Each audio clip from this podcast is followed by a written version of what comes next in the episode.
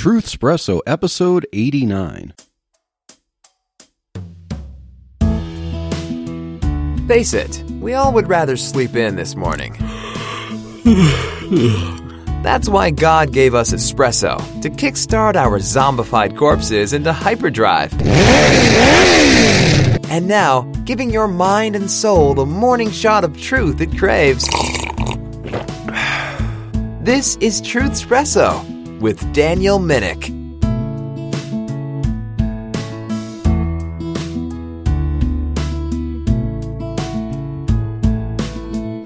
Well, hello there. This is Daniel Minnick. Welcome to Truth Espresso. I am your host, and we're going through a series of episodes looking at who Jesus Christ is and answering that question by asking questions Is Jesus like? Insert your favorite superhero here. And if you discovered the title of this episode, maybe you were looking for some Captain America swag and you stumbled upon this podcast episode asking the very strange question Is Jesus like Captain America? Perhaps you were curious enough to listen in and see what this weirdness was all about. Or perhaps you're a faithful listener to Truth Espresso and this just happens to be the next weekly episode that you listen to. Whatever the case, welcome.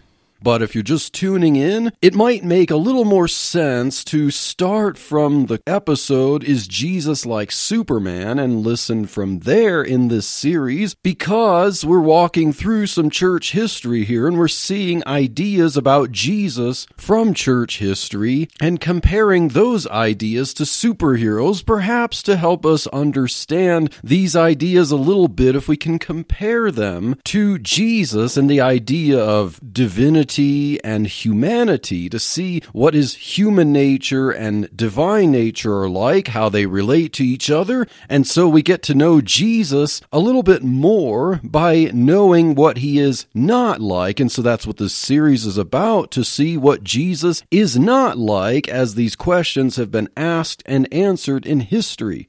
And so this episode is going to be part one of asking the question Is Jesus like Captain America? So, why Captain America? Why did I pick this particular superhero?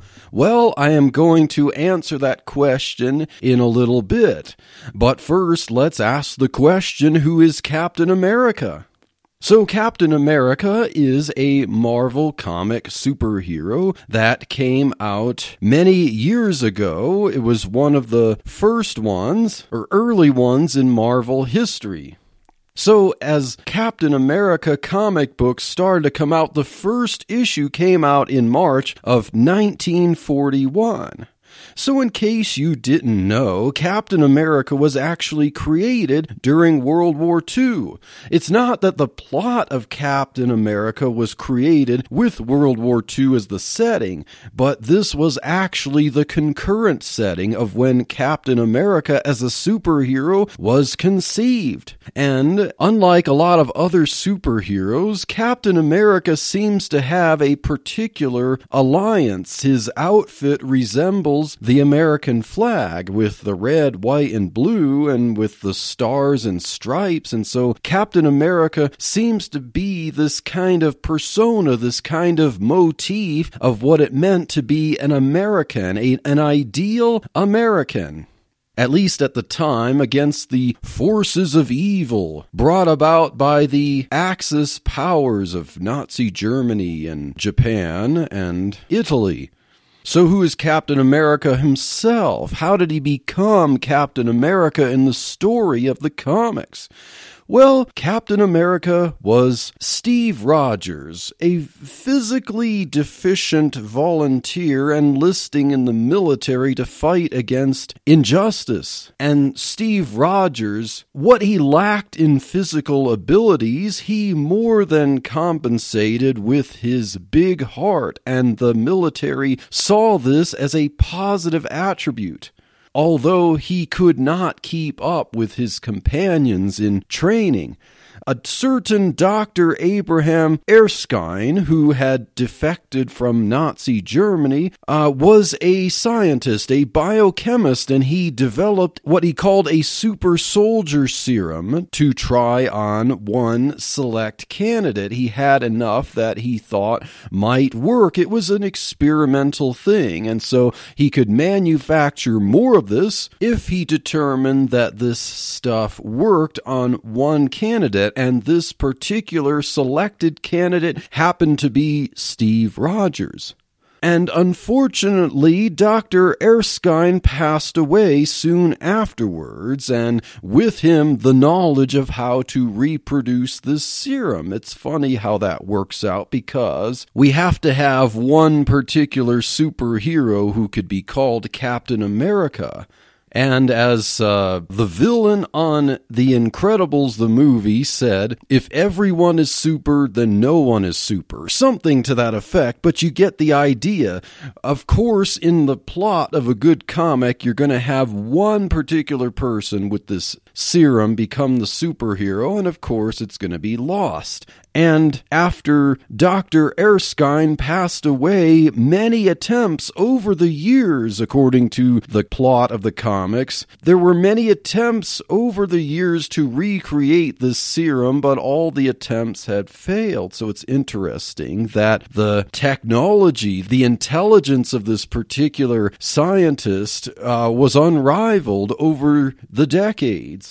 Now, in the 1950s, there was Captain America, Commie Smasher, because after World War II, to keep readers interested in Captain America, who was no longer just a hero of World War II, he had to have new enemies to fight, and unfortunately for Marvel, Captain America, Commie Smasher, the series there wasn't anywhere near as popular as the World War II hero originally that sold millions of copies. In fact, millions of copies per issue. It was quite a success in World War II.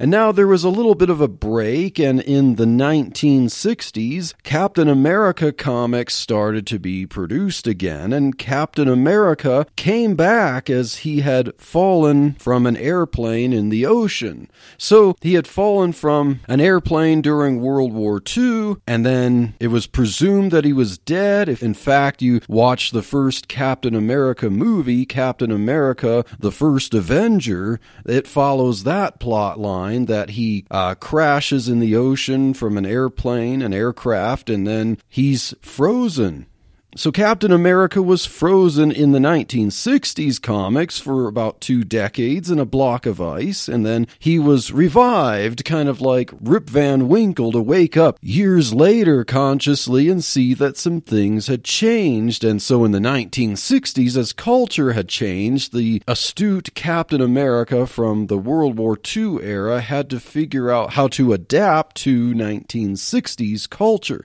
And now there were several different series of Captain America comics that have continued on since then with very few breaks.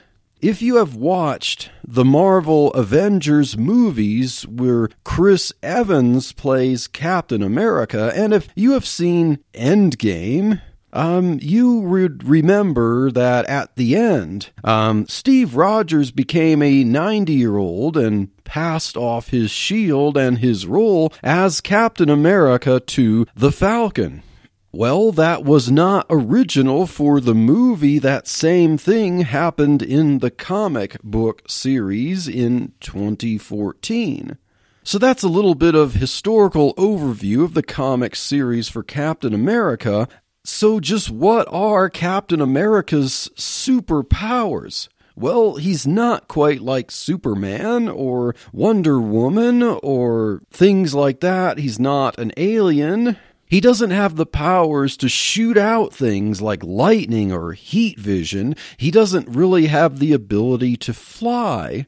Um, basically, his superpowers are advanced human abilities. So, with the super soldier serum, it enables Captain America to be kind of a superhuman. And he can run faster than the best human. In fact, he can run a mile in less than a minute, which is at least, if not more, than twice as fast as the crazy speed, uh, the top speed that has ever been recorded by other humans. He can also run a, for a very long time without getting tired. And what about strength? Well, he is stronger than the best human. In fact, he can bench press over a thousand pounds and consider that a warm up. He is also hyper resistant to noxious gases. And his mind is also enhanced. He has a keen mind for fighting techniques in various martial arts, and he has hyper stealth and agility for moving, dodging, uh, using things as props. His body heals wounds better and faster than normal. And he can jump longer and higher than the best human. If he gets a good running start, you know, runs fast, and he can jump higher than the best of us. And so his superpowers are like very much enhanced human abilities but we can consider them superpowers. After all, if no human could ever have those kind of abilities beyond a super soldier serum changing them, then we can consider those superpowers a divine nature, right? So now let's compare Captain America to Jesus. I mean, of course, Captain America didn't have a ministry of preaching the gospel. He wasn't a wise sage. He didn't perform miracles of healing. But how was Jesus like Captain America? At least when we look at the ideas of humanity and divinity. Well, they are both a singular person, because if you remember the previous episode in this series is Jesus like the Incredible Hulk. When we dealt with Nestorianism, we see that the Incredible Hulk and Dr. Bruce Banner are like two persons. So not only are they two different natures, each nature has its own controlling person, all vying for control of one body. So, unlike the Incredible Hulk, Captain America is one singular person. And according to Christian orthodoxy, so is Jesus. And since we consider Captain America to have enhanced human abilities via the serum, it gave him superhuman abilities, so we can consider that divinity, if we will. And so, if Captain America is both human and divine, and Jesus is both human and divine, we can see that that is a similarity there that they both have. And of course, Captain America is definitely not invincible. He does have a mortal body, but he can do super things. And so that we could say that about Jesus. Obviously, Jesus was crucified. He died on the cross. He had a mortal human body, but he also did super things like walk on water and raise the dead. And now Captain America was fully human apart from his divine nature. And we know that Jesus is fully human apart from his divine nature if we understand that the two natures of Jesus are fully intact. And so that's a similarity that they have, right? I mean, is Captain America one person, as we acknowledge, with two full and complete natures? Is that really true of Captain America? Well, let's ask the question now how is Jesus different from Captain America?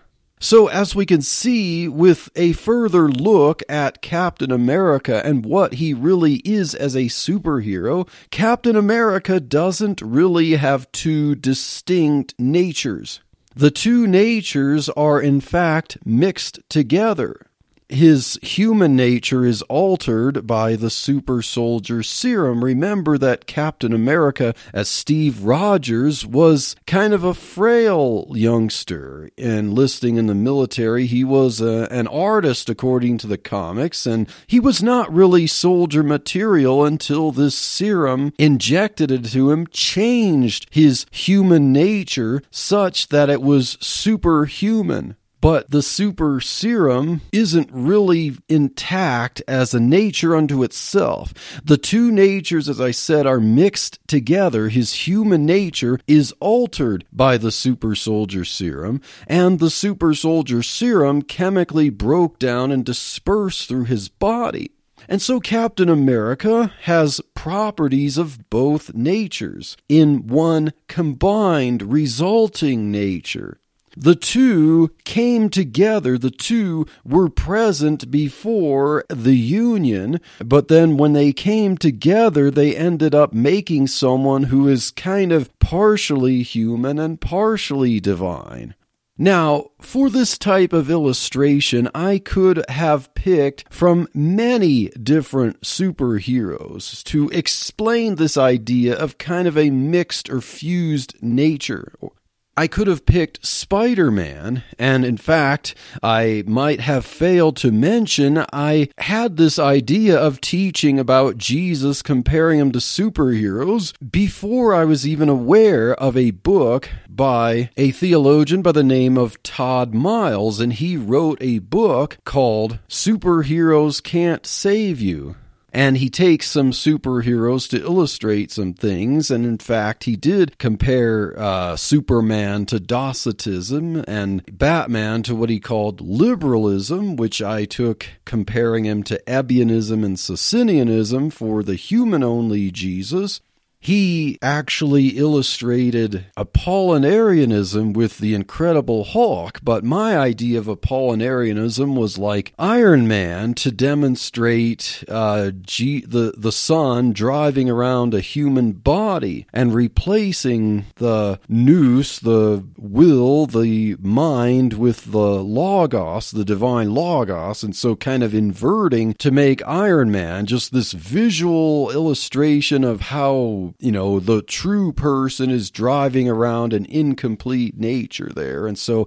I picked Iron Man to illustrate Apollinarianism. Uh, Todd Miles picked The Incredible Hulk. But, you know, I figured the Incredible Hulk represents Nestorianism because you have the two persons there in the one body, and one of them's obviously human, one of them's obviously super or divine. So, I mean, that made sense to me, and I'm only recently become aware of this book, and so I looked at it. I just don't want to be accused of, you know, a plagiarism, but, you know, I became aware of it, and I uh, looked at it, and I listened to a pastor using this as study material and doing some sermons about it. And so I got more uh, acquainted with Todd Miles' idea there. And so I could see how he used the Incredible Hulk for Apollinarianism. But I, I think, I know, I would prefer Iron Man for Apollinarianism, the Incredible Hulk for Nestorianism. But for what we're going to talk about in this episode, part one and then part two, is what will be called Eutychianism or monophysitism. I'll explain those later. So it's kind of the polar opposite of Nestorianism. Nestorianism, like with the Incredible Hulk, two persons with two natures. Eutychianism has one person and the two natures are united in such a way that they're confused and mixed together. Basically, you end up with one nature as a result of the two coming together. And so I could have picked many different superheroes to represent this. Um, I could have taken Spider Man as Todd Miles did. I could have taken any of the Fantastic Four, the Human Torch, and um, I forget the names of the others, but there's a, an elastic guy and a, a rock guy, and you could see that it basically, okay, they're part human, they're mutant as a result of an experiment gone awry, and so they're kind of part human and part divine. I could have taken any of the X Men who are mutants from birth uh, to show that, yeah, they're partly human and partly super.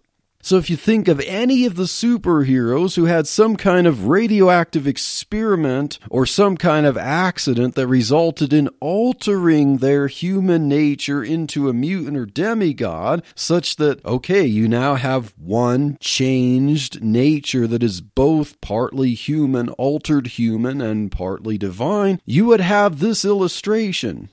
But I picked Captain America in particular because his superpowers were less physically visible until he demonstrated them, kind of like Jesus.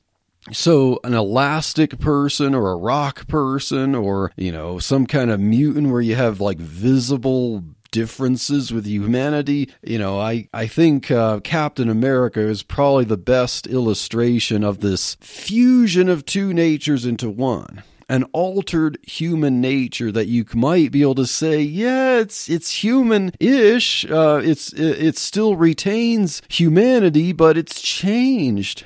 And so that's why I took Captain America. I also picked Captain America because uh, he happens also to be a member of the Christian podcast community where Truth Espresso is also a member podcast.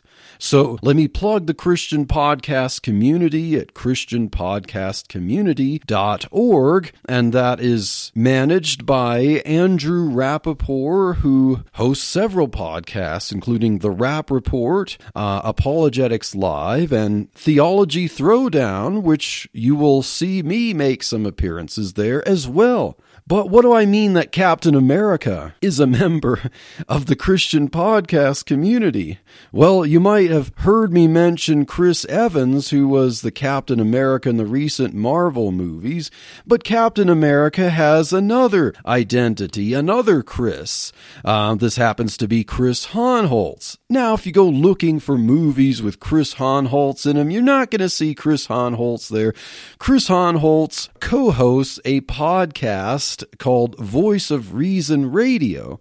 And so Chris Hohnholz and his uh, co-host Richard Story uh, host a podcast called Voice of Reason Radio, and you can find it. Uh, you can find the home site for it at slavetotheking.com. All one word, slavetotheking.com. And what's particularly interesting about Chris Hohnholz is that he will dress up sometimes as um, Captain America. And uh, a funny thing recently is what happened, I guess, during a uh, Twitter conversation with Dr. James White of Alpha and Omega Ministries. Um, it came up that Chris Hohnholz had never seen the movie Elf.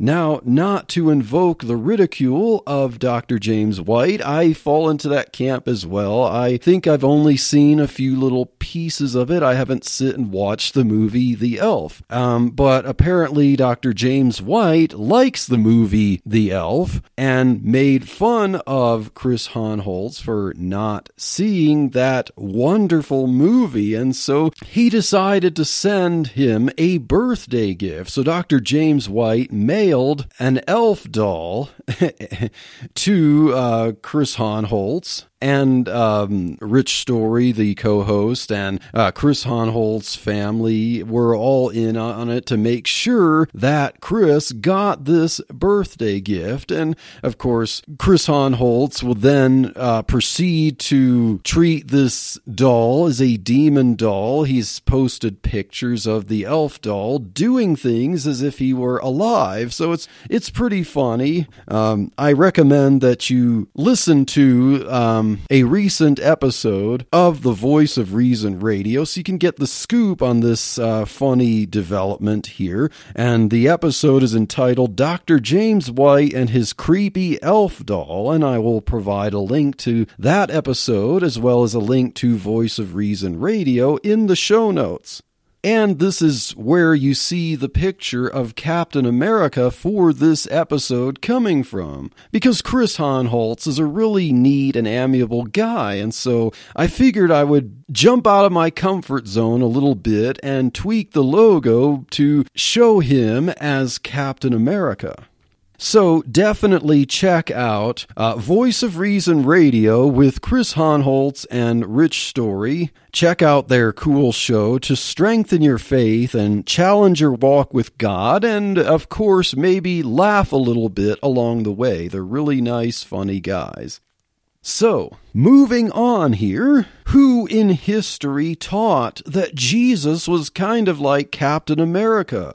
Well, now we move on from Nestorius of the Incredible Hulk idea to a guy by the name of Eutyches, not to be confused with Eutychus, who was um, a guy who fell asleep during the Apostle Paul's sermon, fell out a window, and basically died, and Paul brought him back to life pretty quickly there. This is not the same guy. This guy is Eutyches. He was an archimandrite over a monastery of about 300 monks in Constantinople. So, an archimandrite basically was an overseer of a bunch of bishops or over a, a monastery, a monastic order here.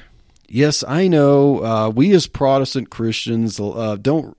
Many of us don't really like the idea of monasteries, and we don't see anything like that in the Bible. Yes, uh, that's a topic for uh, another time, perhaps, if we look at some of church history related to how the monasteries began yeah, I I personally don't think it's, it's represented as anything scriptural there, but you know, let's just look at history and accept the way things were in history here. So the bishops of this time recognized Eutyches as not being very learned in theology. So obviously, Eutychus did have his pedigree in monastic life. So he held this position as an archimandrite over this monastery in Constantinople for about 30 years. Now, Eutyches claimed to follow the teachings of Cyril of Alexandria. If you remember from the last episode, Cyril of Alexandria was basically the good guy in the story, although, you know, we seem to have a little bit of pity on Nestorius, and Cyril was kind of a, a thug in a way. but doctrinally speaking, for the controversy over Nestorianism, even if Nestorius himself was misunderstood, um, we believe that Cyril of Alexandria at least taught correctly. The teachings were correct, even if his actions were not really kosher. But Eutyches claimed to follow the teachings of Cyril of Alexandria, and so he was a good opponent of Nestorianism. Eutyches focused heavily on a statement that Cyril of Alexandria used against Nestorius that said that Christ had one nature, one hypostasis. Now, of course, if you remember from that last episode, and as of course I keep saying, if you remember from the last episode as if you had listened to it, so consider that a recommendation to listen to the last episode uh, in the series, Is Jesus Like the Incredible Hulk? And consider that a recommendation to listen to all the Is Jesus Like superhero episodes in the series. But if you remember from that last episode, Is Jesus Jesus like the Incredible Hulk, some words were undergoing changes in meaning, words that had to do with person and nature. And Eutychus understood orthodoxy against Nestorianism to be that Jesus had one fused nature as a result of the incarnation all he knew was that he was not an Arian and that he was not a Nestorian. Uh, therefore, one nature that was somehow both divine and human must be the truth, according to Eutyches. So now let's get into what he taught uh, that we call in history Eutychianism. Now, Eutychianism is a form of what is called monophysitism. If you figure out the parts of the word, you would see why. Mono or monos meaning one, and physitism or physis or physics or whatever meaning nature. So, monophysitism is the teaching of one nature, that Jesus has one resulting nature. Who we know as Jesus of Nazareth, as both human and divine, somehow the human and divine are together one resulting nature of the incarnation.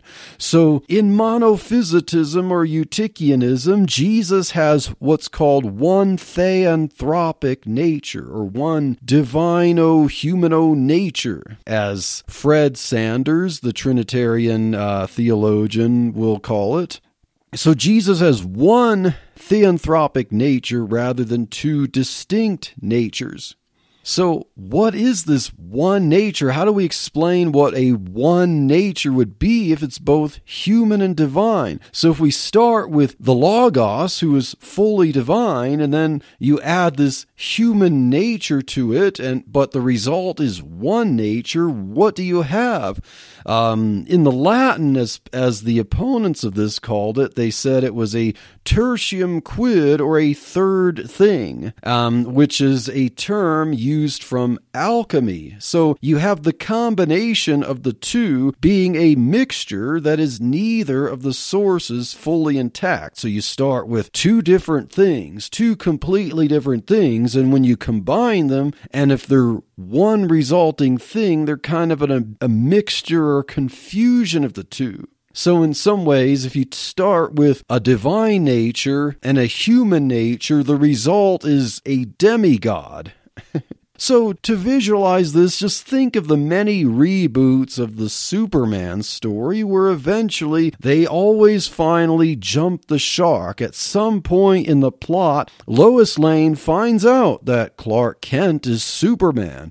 At first, Superman has to worry about a domino effect of others finding out his secret identity.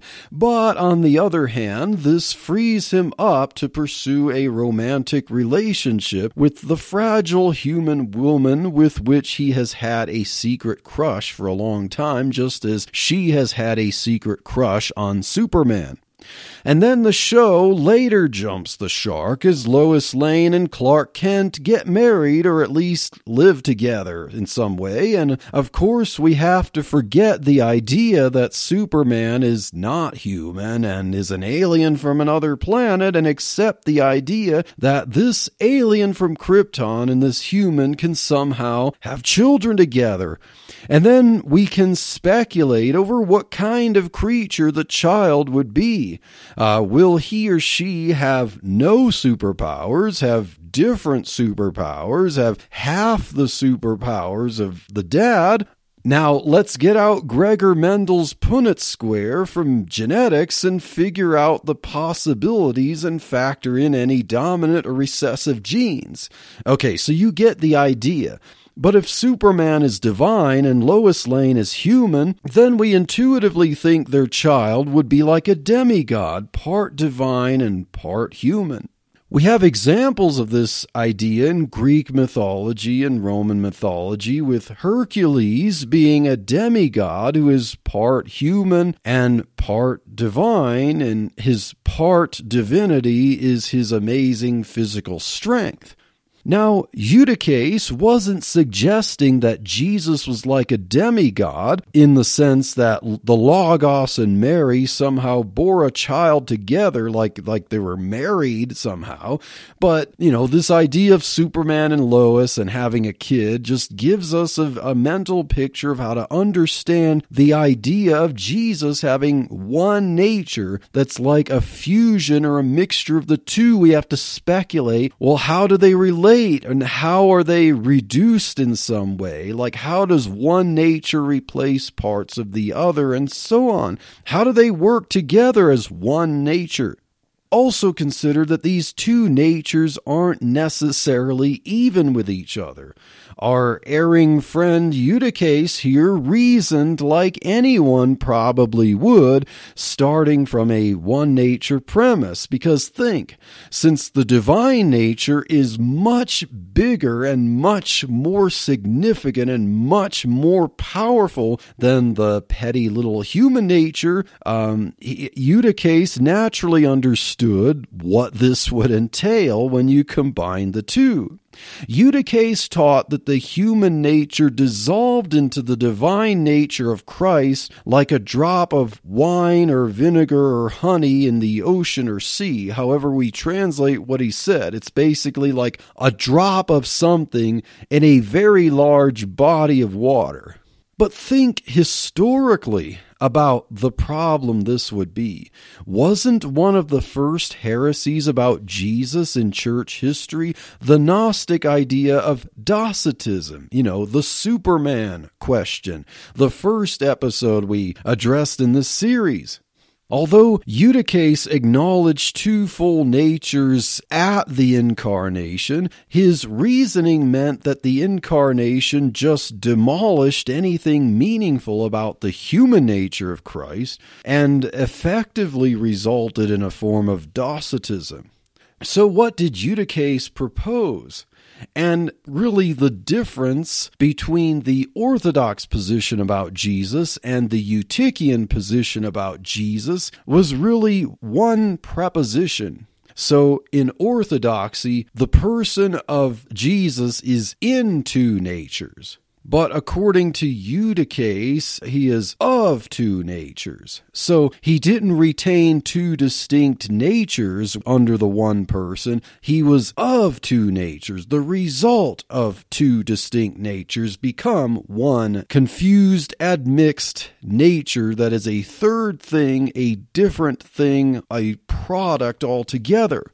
Now, Eusebius of Dorylaeum, uh, if you remember from the last episode, the guy who one generation ago protested what Nestorius had taught, later was protesting what Eutyches was teaching from the extreme of the other side. So this Bishop Eusebius seemed to have a balanced view. This resulted in Eutyches having to explain himself at a council in his hometown of Constantinople.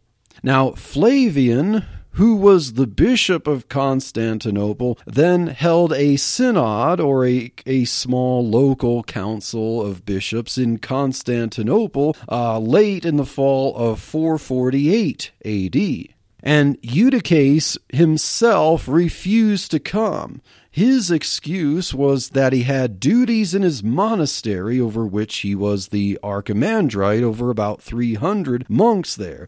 So, according to Eutyches, he had a vow to keep. Yet the charges against him eventually proved to be so compelling that Flavian demanded Eutyches to show up and deal with his charges. Eutyches finally conceded and showed up to the council toward the end of it. Now, the elderly Eutyches refused to budge on his beliefs. He firmly held to one nature in Christ. The bishops concluded that Eutyches was a heretic and they deposed him from his position over the monastery. Now, Leo I, known as Leo the Great at this time, who was the Bishop of Rome, was upset that this council didn't defer to his judgment. He wanted some input on it. Uh, he claimed that Eutyches was mostly ignorant and could properly be restored if he came to his senses. Now, Eutyches, having been deposed and having his reputation smeared, sent a letter to Emperor Theodosius II requesting a more official council to restore his reputation. Apparently, Eutyches felt that the synod in Constantinople, his home city, wasn't worth attending, but a larger one would be now that the circumstances um, proved to be so.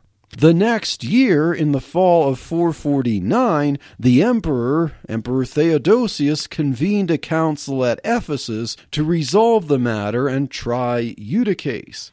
Now, remember from the last episode that I've mentioned quite a few times here, it's kind of a, a, a, background, a historical background to this one because it was, it's, this is less than 20 years later.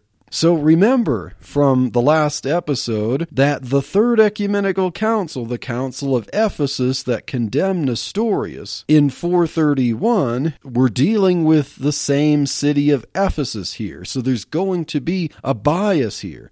Now, a second one at Ephesus would happen in 449. So this is only 18 years later. This time it was dealing with the opposite end of the spectrum from Nestorianism. Rather than splitting Jesus into two persons, this is dealing with a position that's uniting his natures into one fused and mixed, confused nature and Dioscorus, the patriarch of Alexandria, would preside over it. Now, think, I mentioned that Ephesus still had, of course, a lot of opposition to Nestorianism. Uh, 18 years prior, they dealt with the Nestorian controversy. Do you really think that they're ready to accept an opponent of Nestorius as also being a heretic? Emperor Theodosius himself had his beef with Nestorius before. He was in favor of Cyril of Alexandria. He was so opposed to the idea of Nestorianism that he was sympathetic to the monophysite idea that Eutyches was teaching. Now, Leo, the Bishop of Rome at this time, was upset over the swift council at Constantinople, the synod there, and was happy that another council was happening that might give Eutyches a chance to make his case and change, if necessary, and this time, Leo sent uh, some legates or representatives to represent his view there that Eutyches was wrong, but to try to be less harsh on him. However, since the emperor was sympathetic to monophysitism, he seemed to stack the deck at this second council of Ephesus in favor of Eutyches. And with Dioscorus of Alexandria presiding, uh, Dioscorus definitely had his sympathies for monophysitism. So Dioscorus think of him a lot like Cyril of Alexandria 2.0. Like if Cyril of Alexandria was a rough and tumble type guy, Dioscorus was even more so. And if Cyril was opposed to Nestorius's teaching and wanted to try to stack the deck against him, Dioscorus was even more so. And if Cyril was willing to use violence to get his way, Dioscorus was even more so. So at the second council of Ephesus in 449, Eutyches got his day in court. He claimed to hold to the faith recognized at Nicaea and Ephesus. Uh, Eutyches accused Flavian of stumbling over Eutyches' words and twisting them. Uh, Eutyches also firmly stated that he believed in one nature of Christ of course, this will later be determined to be heresy, which Eutyches would not budge from, but it seemed to be allowed at this council. Flavian and anyone opposing Eutyches were denied any standing to judge the proceedings or to vote or to present much of a defense. Uh, Leo of Rome had written a letter to Flavian about uh, Eutyches, uh, what he taught, and what he believed to be the truth of the two natures of Christ. Leo sent a letter to, addressed to Flavian, and he wanted his legates, his representatives, to read this at the council here in Ephesus. But Dioscorus, the patriarch of Alexandria, who was presiding over the council, refused refused to let Leo's letter to be read. Instead, the council read a letter from a guy named Barsumas, who was a monophysite monk at Eutyches monastery. Hmm, biased much? Flavian and Eusebius of Dorylaeum you know, remember Eusebius of Dorylaeum from the last episode? He was the bishop who originally accused Nestorius in the first place, but Flavian and Eusebius of Dorylaeum would be the defense at this council against Eutyches, but they weren't allowed to present much of a defense. In fact, some of the bishops shouted, Burn Eusebius! At one point, reportedly, Dioscorus himself and the monk Barsumas violently smacked Flavian. So this court, this uh, this very stacked council here, seemed to be like a, an apparent kangaroo court, and it determined that Eutyches was orthodox, much to the chagrin of Flavian, Eusebius, and their supporters. Dioscorus then threatened all the opponents with violence if they dared to object to the ruling. One of Leo's legates named Hilarius, not the word hilarious like funny, but, you know, get rid of the O, you have his name, Hilarius, shouted, Contradicitur, to express that Leo would not agree with the sentence that this council pronounced. Uh, in fact, Dioscorus arranged to have about a thousand mercenary monks waiting outside the church building where this council was being held. If Dioscorus's wishes had resistance, Dioscorus would then summon the monks to take care of business. So, you know, you think of the quiet, uh, fragile little monk in the monastery. These monks were, you know, they had some muscles and they had some will to do violence if necessary. As Dioscorus began to read the edict against Flavian and Eusebius that sentenced them as heretics, some bishops pleaded with Dioscorus against doing that. But Dioscorus would not have it. He then ordered his army of brutal monks to flood into the building to take out Flavian and the rest of the defense. As there was an altar of ministry there in the in the church building, Flavian then ran to it and clung to it to plead for his life.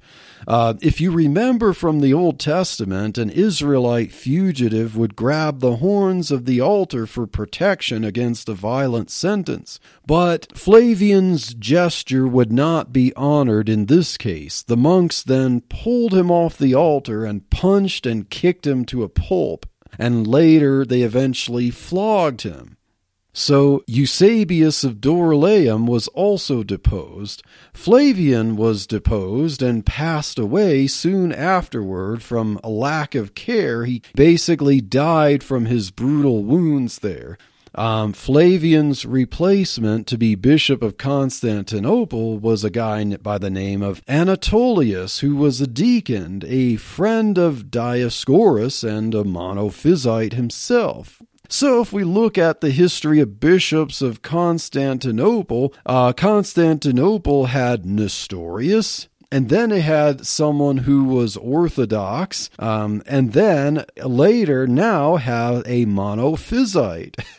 So we can see how the schools of Alexandria and Antioch had their justified reasons, historically speaking, to view Constantinople as a seat of politics rather than an historical commitment to truth that could be traced back to something significant like an apostle in the case of Antioch or a long held center of learning like Alexandria. So, as a result of the Second Council of Ephesus that was very much stacked in Eutyches' favor, Eutyches got to waltz out back to his monastery and resume his position that had been briefly denied him by the Synod of Constantinople. Now, Hilarius, the legate for Leo, who had objected that Leo would not approve of the sentence here, barely himself escaped from the mobs, and he had to take a very covert, roundabout route back to Rome. He managed to gather some letters from Flavian and Eusebius that were appealing to Leo with him, And so when Leo, the Bishop of Rome, got wind of what had happened, he was not very happy because he wanted this council to be fair to Eutyches, but also to support the truth. And what happened was a council that was stacked in Eutyches' favor and didn't allow uh, the defense to happen. And so when Leo got wind of this, he nicknamed this second council at Ephesus Latrocinium or Robber Council.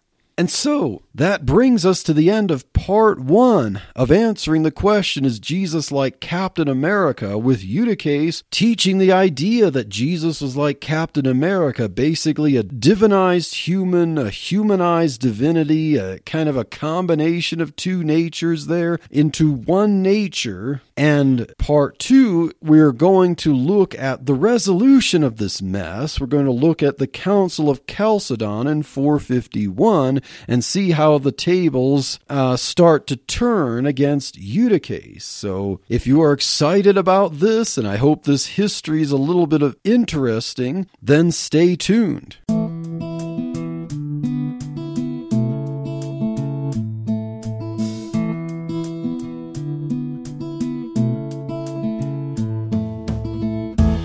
Thank you for waking up with Truth Espresso. Good morning, and God bless your day. Hey friends, Daniel Minnick here again. If you liked waking up to this episode of Truth Espresso, I would really appreciate it if you would rate it on Apple Podcasts, Stitcher, or whatever application you use to listen to Truth Espresso.